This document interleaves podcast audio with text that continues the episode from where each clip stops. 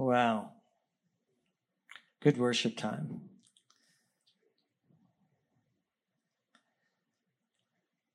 Turn your Bibles to Psalm 139. We've been teaching a series on how to discern ourselves. We are a three part being we are a spirit, we have a soul, and we live in a body. And each part of us is unique. Each part of us wants to be in control. Each part of us, uh, if you allow your your flesh, your carnal nature to rule your life, it'll lead you to destruction. That's what the Bible says. And, and many people do. They're, they're carnal Christians. Last week, we spent quite a bit of time talking about what it is to be a soulish Christian, where it's all in your head. It's all just in your thinking. And then, uh, of course, we're a spirit. And so uh, God wants us to be spiritual people, spiritual Christians, of course.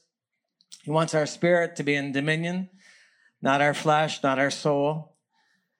We're just going to explore this concept of our soul a little bit more, just so you can discern yourself, you can understand why you are the way you are, what makes you tick. And this is the last in this preparation series, and it's going to take us somewhere. We're going to get into a lot of different things concerning uh, family and child discipline that we'll look back on this series uh, as a foundation for some of the places we're going to be teaching. Uh, Nelson's going to be speaking next week. I'm going up to Canada and then on to Ohio, and then I'll be back after that to, to start a fresh series that we'll build upon. But Psalm 139, David had a revelation. David was a prophet, and somehow he could he tapped into things that doesn't seem like anyone else caught. I don't know how he got this revelation or how this all came about, but it's very profound. Let's look at Psalm 139, beginning of verse 13. He said, For you formed my inward parts. You covered me in my mother's womb. I will praise you, for I'm fearfully and wonderfully made. You are fearfully and wonderfully made.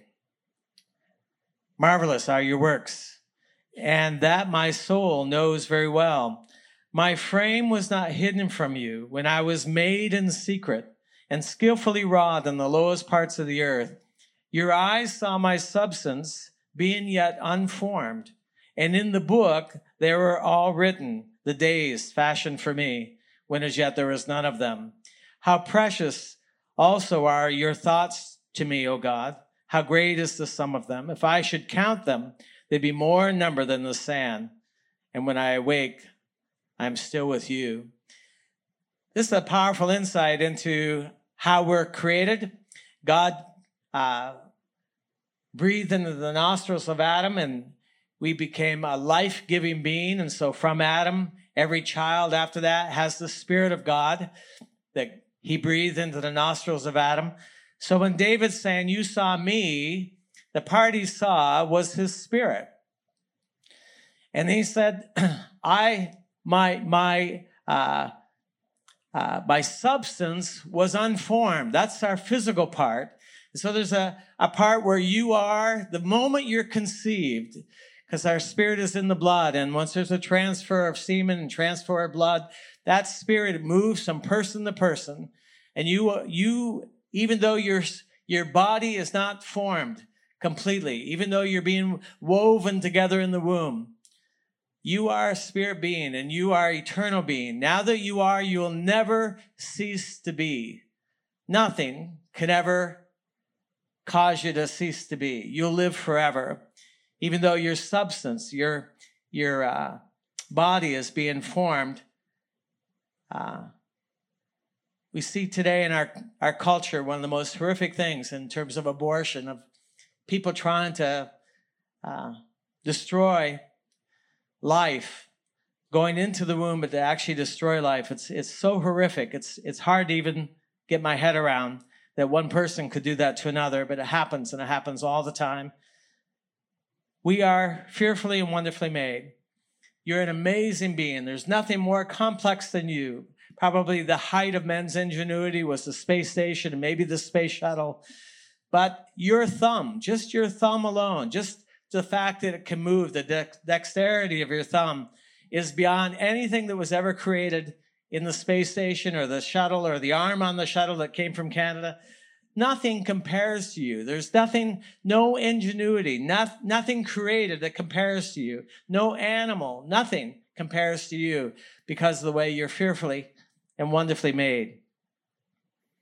Isaac Newton, he said, in the absence of any other proof, the thumb alone, just the thumb, should convince us of God's existence, that the Creator would create something so marvelous. Just take your thumb, go ahead, hold it up, move it around. Look at the dexterity of that thing.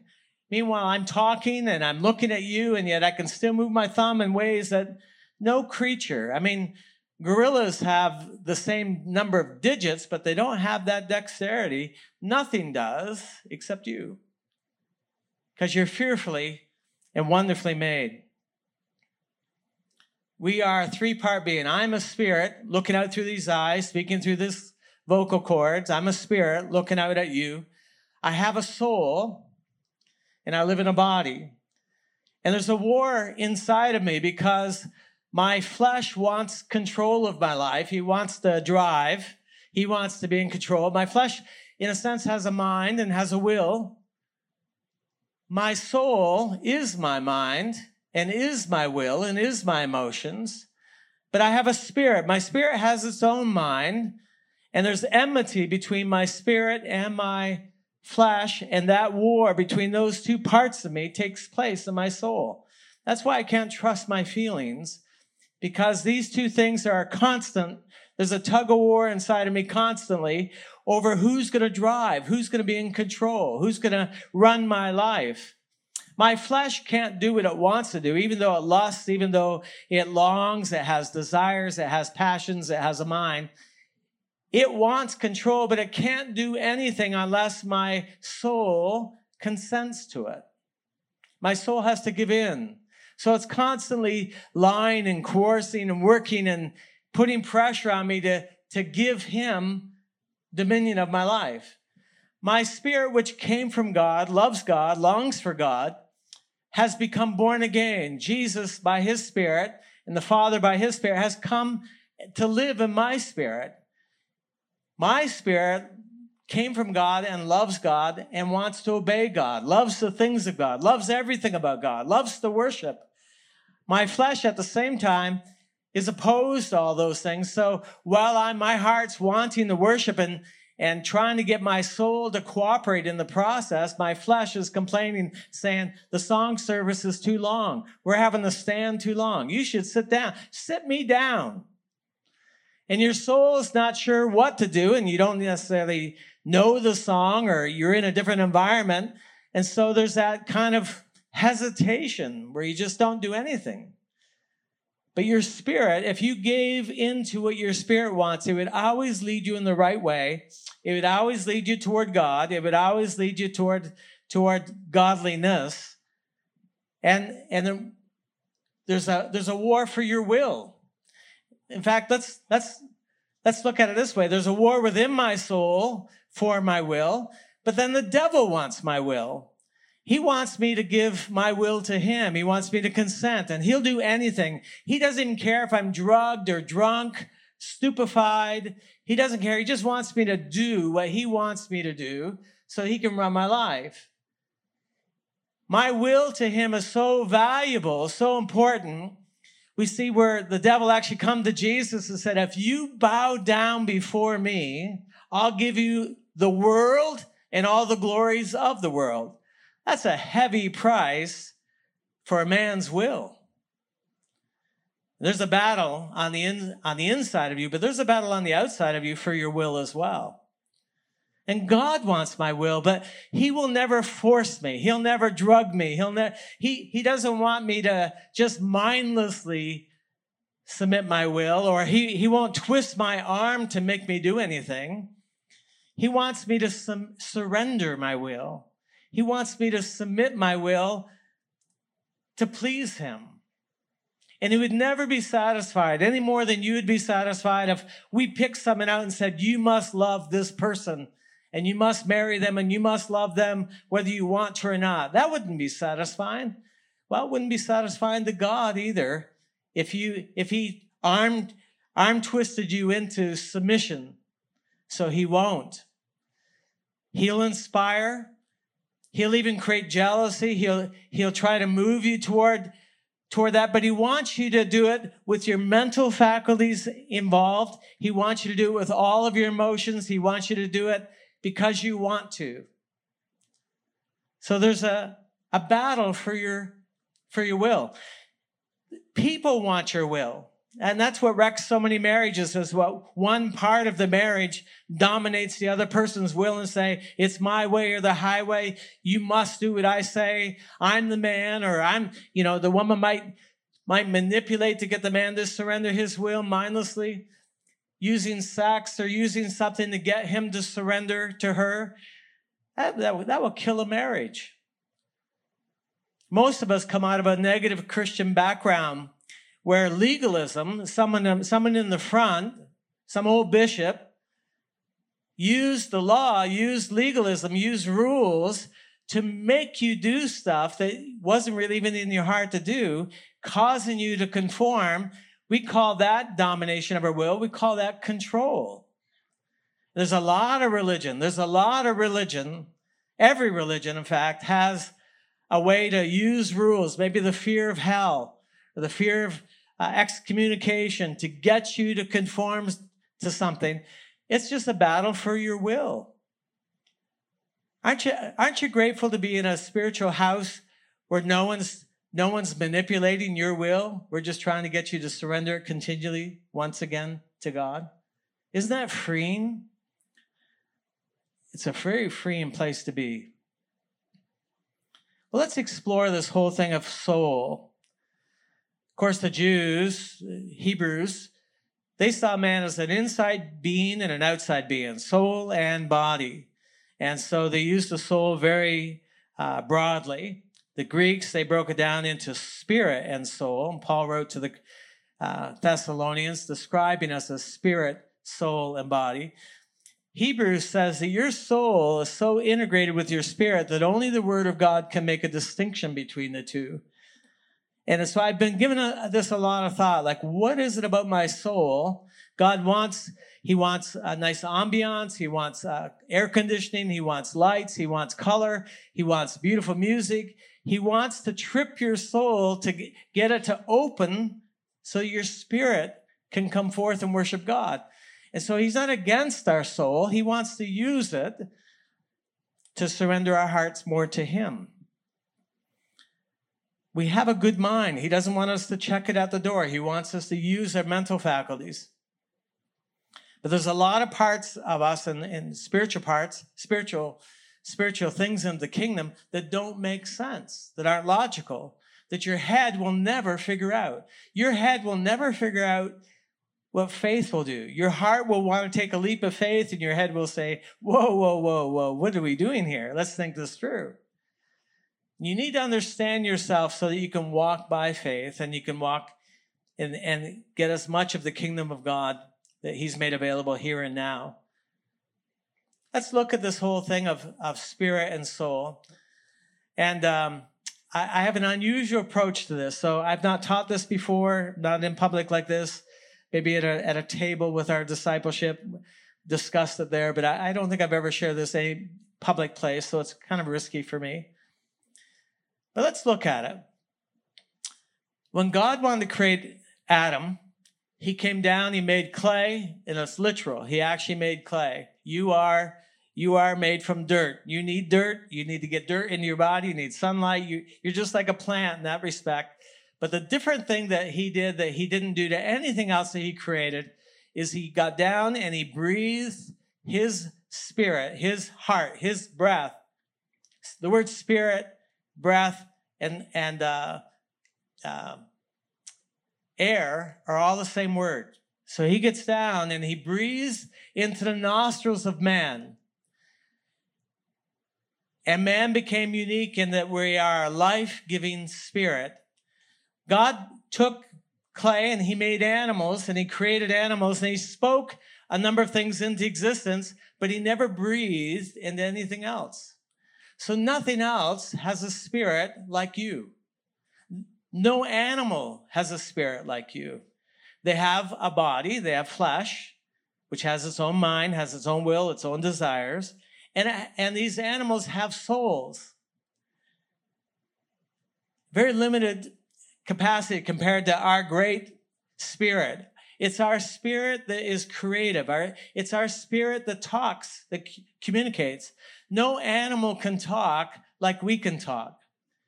And I, I, know there's been a lot, most of us have been raised in schools where they've taught that we are animals. We came from a, an egg or a fish or then became a reptile then became a bird and then became an animal. There's all kinds of nonsense, all kinds of crazy stuff of how we're created. It's, it's crazy. But you are a spirit being. That's what makes you totally unique from any other animal. In fact, God brought all the animals to Adam to see which one would be a helper for him. He found none of them was compatible to the level that Adam was on because Adam was created on the same level as God. No one else was created that way. Not even the angels, even though they were breathed into existence. God breathed everything into existence. And so that breath, there's a part of, there's an element of God's soul in, in his breath. So when he breathed into the, uh, uh, he spoke, you can't speak without some kind of breath. When he spoke and, and life came, he said, even the stars and the planets worship God. So there's some kind of element of soul.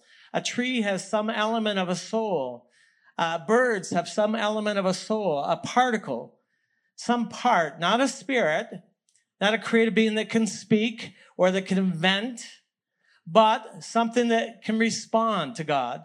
That's why Jesus said, if these people don't worship, even the rocks will cry out. He said, even the trees of the field wave their hands in worship. He said, the stars, the moon, the sun are worshiping him all because it came from inside of God and he spoke it into existence. There's some residue of his heart in everything. That's why people say all the time, I hear it, I hear it all the time. People say, I just have to get to the ocean. When I get to the ocean, I feel peace. I feel like I can relax. I feel like I feel connected with God sometimes when I can get to the ocean. Or if I can just get to the if I can just get to the mountains, I, I feel some kind of freedom. If I can just get out in the woods, and even if it's in a deer stand, I feel close to God. The reason you do is because he spoke all of that into existence. It was in his heart. There's a residue of his soul in everything. That's why we love animals. That's why we have to have birds in our house. That's why we, we, we, we just happy if we have a fish tank filled with fish. There's some kind of affinity. There's some kind of connection. I think it's a soulish connection, not a spiritual one, a, a soulish one. Animals understand. Even God, when he wanted the animals to come to the ark. Uh, Noah didn't go get them. God communicated to them in some way that all the animals came to the ark. Lots of different things. God spoke to the great fish and caught up Jonah, then spoke to the fish and released them on a beach somewhere. There's an ability on a soulish level to be able to communicate with everything.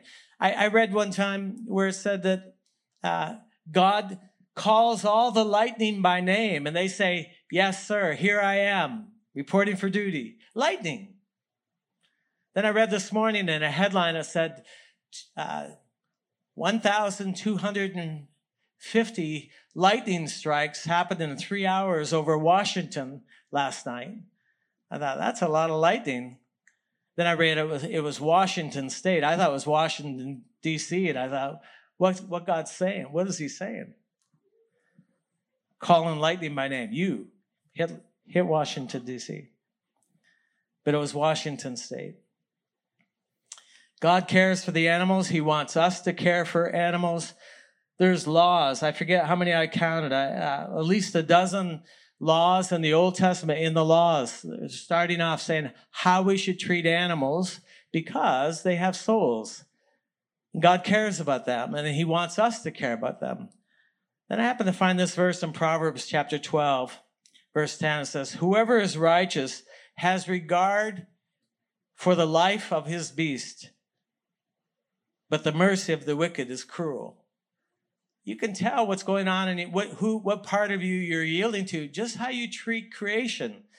whether or not you litter, whether or not you just shoot a tree full of bullets, whether or not how you treat your animals, uh, whether you, when you're driving down the road and you see a turtle crossing, you can tell which part of you is actually in control by what you do with that turtle. If you take pleasure in running over it, there's that's your fallen nature at work. God would never do something like that. You can see that you're functioning at the right part of being when you pull over and you get that thing off the road so no, no one else hits it.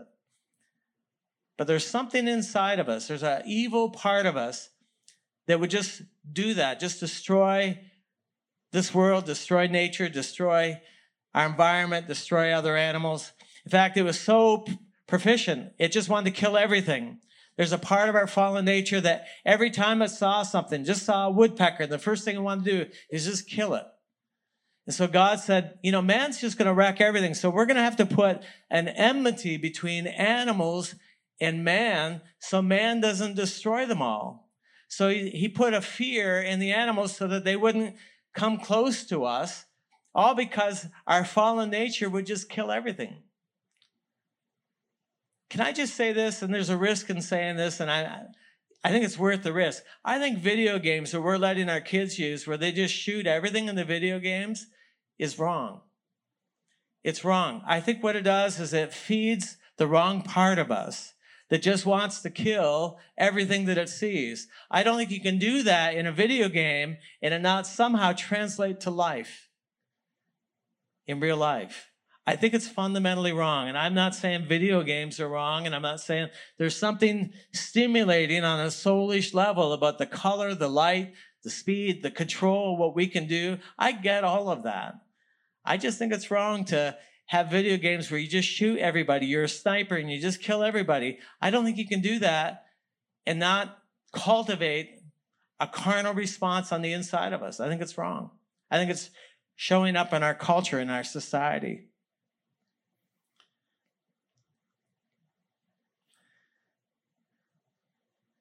Animals have soul. Here's what I'd like to present to you just for, for your thought if you didn't have a spirit, if God didn't breathe himself in you, you weren't a spirit, you were all soul and all body, what would your life be like? Because there's a part of you that's craves God, needs God, has to connect with God. You'll never be fulfilled because there's a spiritual part. But what if there wasn't? You know you'd be like? You know your life would be like? you'd function on the same level as a Labrador retriever. Your life, you'd be a Labrador retriever. You'd be fun to be with, you'd be friendly, you would be loyal, you would connect, you'd be social. Labs are very, we had a Labrador retriever, big old lab. We saw it was a it was a, a study just to watch him. He surprised us all the time. He surprised us at how smart he was. Uh, when we got him, he was just chained to a, an old trailer. He'd been raised, you know, bred as a bird dog, and um, someone wanted to get rid of him, so we we found him. They said his name was Odie. Well, Odie is that crazy dog in in the Garfield comics, and I don't like Garfield. I think Garfield needs to get saved. I think he's just a carnal, carnal, very carnal, snarky cat, and so I don't like Odie. But the dog wouldn't respond to anything else. We tried to give him, you know, really handsome, masculine, big black lab names, and he wouldn't even respond. So we, you know, we'd call him Odie. So we just changed a little bit to Opie, and he went for it. He just couldn't discern the difference, I guess. And so, so now we got a dog named Opie, like Opie Taylor, and big black dog named Opie. And he was so smart. We were surprised. He'd be just waking up, and I'd say, Do you want to go for a ride in the car? Which usually meant going down to the river to throw throw balls and him retrieving them. He'd love that. He's just waking up. I said, Do you want to go for a ride? And he would bolt, he'd just come instantly alive, bolt out the door, run right into the side of the van. He's so eager to get down to the river just to play catch. He just loved that kind of thing. If we said, Do you want to go to the vet? He wouldn't move. I mean, he knew, he knew things. And it was, it was a real revelation to us to see the, the most amazing, the way God created his soul and he had flesh. He, he loved to eat. I mean, if he had his choice, he would eat, have sex, and play. That's all he would do all the time. And there are people that way who live too much in their flesh, too much in their soul, and they never develop their spirit. But they would be like a Labrador retriever. So I put this together. The, uh, I would have, I would have shown you all these clips, but it would take too long, and then you wouldn't even hear what I'm saying. You'd be just be watching the clips. Beth, you want to start with A1 up there? This is a nice picture of a Labrador retriever, real handsome one. That's what you'd be like if you didn't have a spirit. You'd have a good life. You'd be happy. You'd eat, sleep. You wouldn't create anything. You never, you never come home and the Labradors built something and saying, Hey, I want to see what I built today. You, you would be amazed. I redid the carburetor. Uh, nothing like this. I got a job. Plus, he can't talk to you and, and never will. No science, no matter what science says, they can never get animals to talk because they don't have that capacity from God that is in our spirit part. That's the part of us that talks and communicates. In fact, if your mind, if you're put in a coma, it's amazing. Your mind is rendered useless. But when you come out of it, you can replay the whole conversation that happened in the presence of your spirit because your spirit can hear. Your spirit can perceive and, and pick up stuff. So you'd be a Labrador retriever. Beth, let's just go through these. Cats are different. Cats, cats are a whole different thing. I mean, totally different attitude, totally different persona. Amazing how God has done that. Speaking of cats, I think this next one. Oh no, this is a gorilla. So there's a guy who bought. Uh, he got a gorilla, and um, there's a connection, a soulish connection with this baby young gorilla. And then it got to a point where he had to let it go. So he takes it to Africa and actually lets it go. And then years later, and there's a YouTube clip of he and his girlfriend going into the jungle to reconnect with the gorilla that they let go. Have you seen this at all? It's so moving because there's no question this gorilla has feelings. I mean, he, when they finally reconnect and he's got all these other wild gorillas in his family, bringing them to this man that knew him, the gorilla, there's such an affinity, the gorilla won't let him go. And that you realize, man, they have a soul, they have feelings, they remember, they connect with us. That's, that's them connecting. And, and that gorilla would just hang on to him and hug him. And it, it, it's very moving, but it's all on a soulish level. You would be, you'd be like that if you didn't have a spirit. You'd have a life. You'd have affection. But you wouldn't be able to communicate. You wouldn't be able to create. Next one, please. Uh, do you remember this one? This is one of the first ones. People saw this on YouTube and it was very, very moving. This guy, he buys a, a lion cub from Harrods in London. At that time, it was legal. You could go to the store and buy a lion. And the thing got too big and took it to a big, uh, big estate in, in England and lived there for a while. Then they finally decided to take it back to Kenya and release it into the wild. And so they did. And then sometime later, he and his brother, they went back and they walked into the place where this lion was. And the lion comes out. If you see the clip, it's so moving because the lion comes. Here's this great big, massive lion. He comes up and puts his arms around him and, and, and is very emotionally affected. Uh, there's strong, strong affinity. That's, that's a fun one to see. This is two labs. That's a black lab. And this golden lab, uh, the black lab got swept away in the current. The golden lab goes, gets the stick, and rescues him.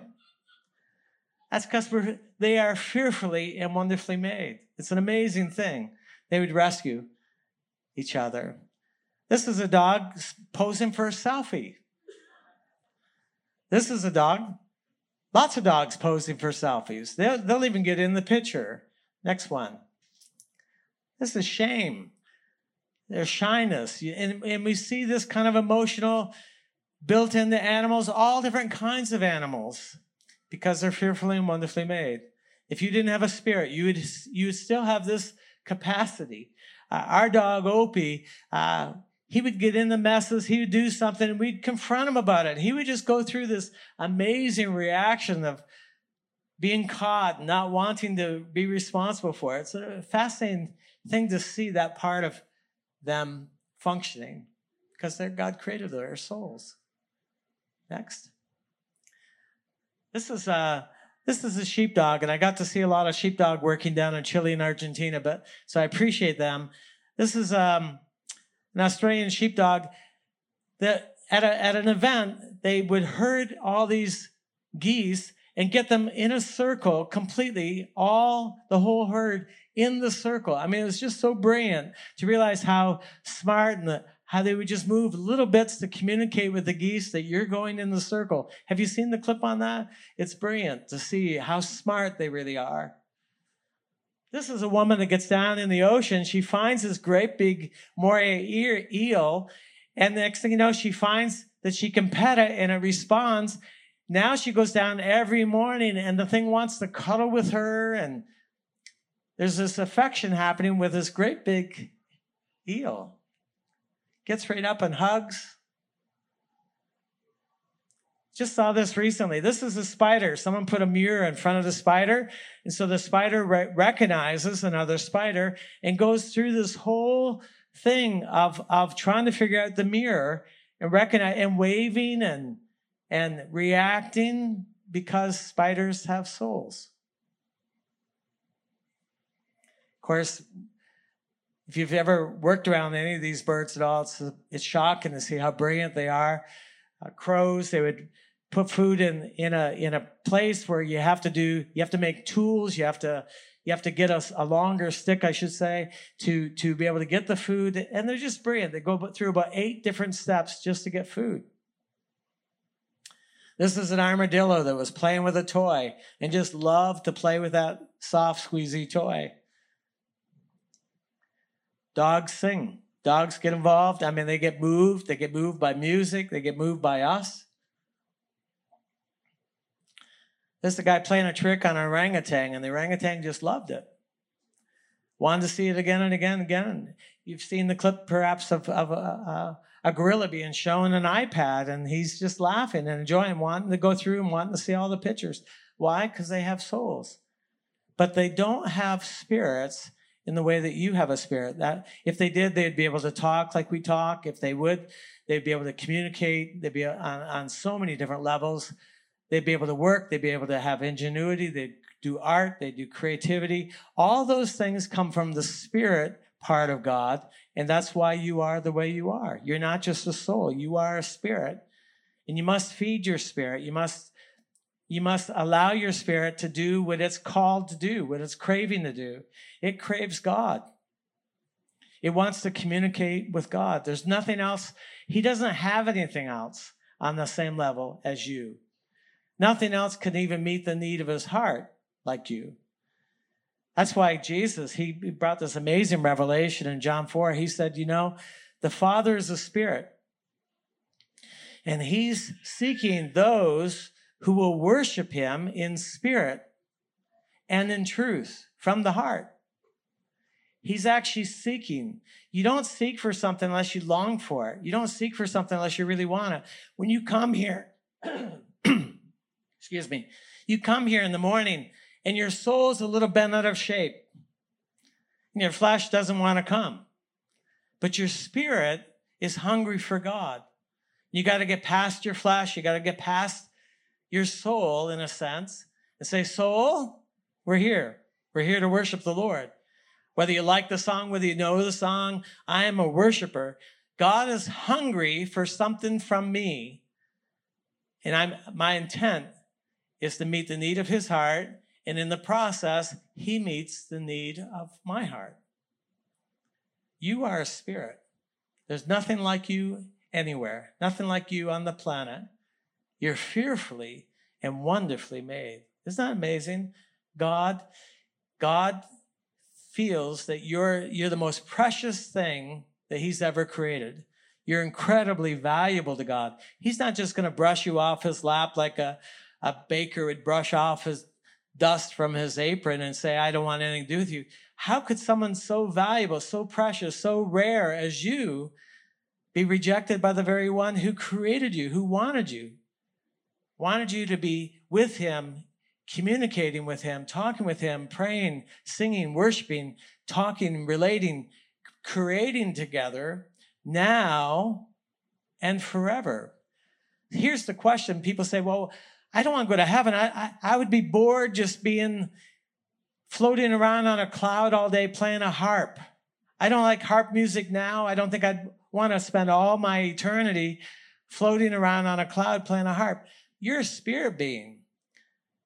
That'll never change. In heaven, you will have to learn. You'll want, you have a capacity to grow. You'll want to grow. You want to explore. You'll want to create. There's jobs in heaven. There's responsibilities in heaven. There's a whole life in heaven. In fact, what the way the, the Bible describes this life, describes this life as the shadow. That's the real life. This is just the shadow. This is just a test to find out what you'll choose by faith for that real life. You weren't built for this place. You're built for something else, something beyond anything you've ever experienced. And then people ask, are there, are there animals in heaven? Well, there are dogs in heaven. There's even a movie called All Dogs Go to Heaven, but there's no cats in heaven. Cats go to hell. That's not true. you know what there's going to be in heaven? Whatever we need to feel fulfilled, whatever we need to feel complete, all of that will be in heaven. Whether your pet goldfish or hamster gets to heaven, I don't know.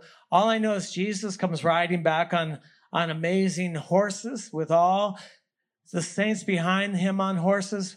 We see a, a, a complete reconstruction of creation where the, the lion and the wolf lay down with the lamb and the, and the sheep. I mean, it's a profound restoration where a little child could put his hand and a spider won't bite him and, and, and a child can lead a lion and not be afraid. I think there's a complete restoration of everything that God created.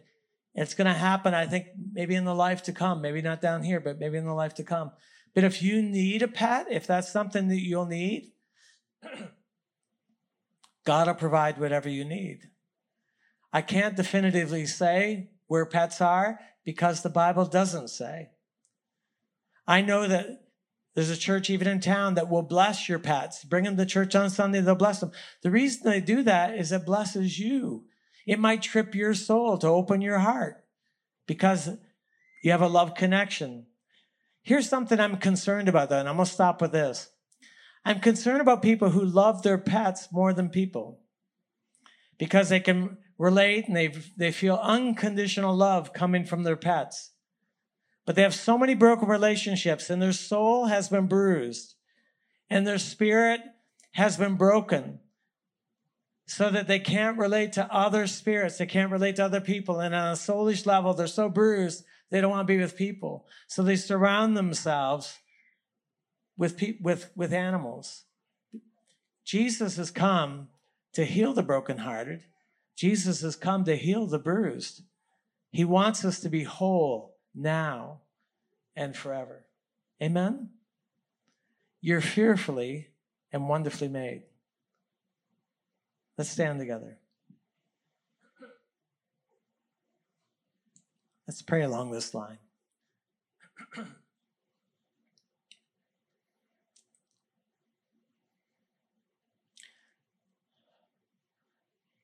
Father, I want to thank you for making me. I'm such a, an amazing, complex being. You never created anything like me. And there's no one like me in all the earth. And you love me. And you died for me. And no one else has done that. No one else has loved me like you. I understand that you don't love my flesh. I don't love it either.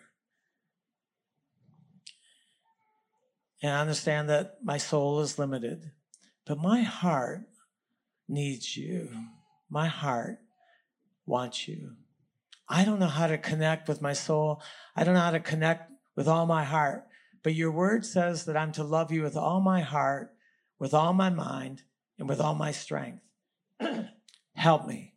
Help me to do that. Help me to know how to do that now and forever.